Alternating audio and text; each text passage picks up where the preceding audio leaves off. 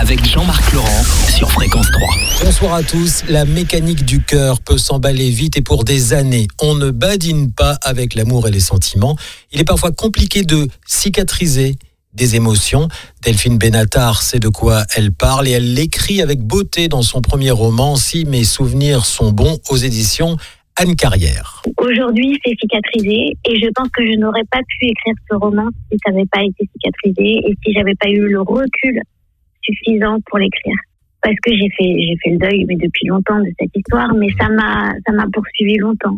Ça m'a poursuivi longtemps parce que, parce que c'est, c'est quasiment euh, toute mon enfance et mon adolescence, en fait. C'est des, des périodes importantes de la vie. Et, euh, et c'était mon obsession. Cette personne, c'était mon obsession. Dès que j'achetais un vêtement, je pensais à lui. euh, Dès que je, voilà, c'était, euh, En une minute pour chacun des personnages, comment vous pourriez me les présenter? Euh, bah, Lola, c'est un peu moins. hein. Qu'est-ce que je peux dire d'elle? C'est difficile de parler de soi quand même.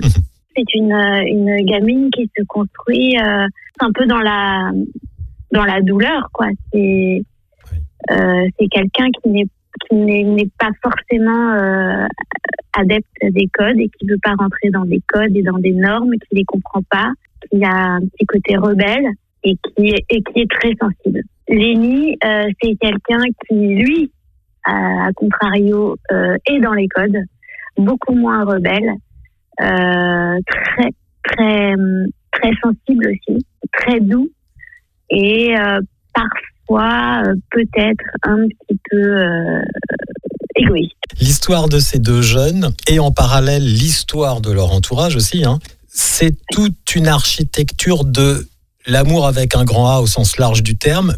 Mais pour vous, l'auteur, et pour l'héroïne euh, du livre, est-ce que ça a été une construction et une déconstruction et une reconstruction de l'amour pour aborder la vie? Cette histoire, elle m'a construite. Après, j'ai dû effectivement la déconstruire Oui.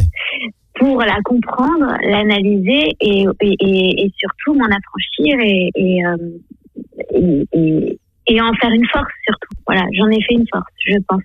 C'est, c'est, ça n'a pas été difficile de la mettre sur papier. Ça a été euh, pour moi extrêmement fluide. En fait, c'est, c'est, c'est assez étrange. C'est parti de.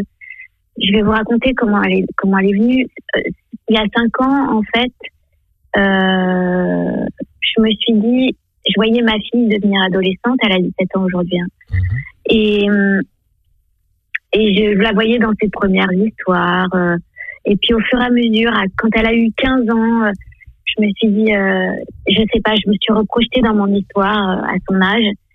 Et ça m'a donné envie d'écrire dessus. Donc je- au départ, j'ai écrit un synopsis de film Ouais. sur c'est- c'était ça au départ le roman et euh, et puis en écrivant ce synopsis je me suis dit qu'il y avait un côté très romanesque et que et que peut-être je kifferais plus je prendrais plus de plaisir à l'écrire euh, sous forme de roman que sous forme de film. Et pendant le confinement je m'y suis mise en fait. Après aujourd'hui la partager avec euh, les, lecteurs c'est un petit peu plus euh, angoissant, j'avoue.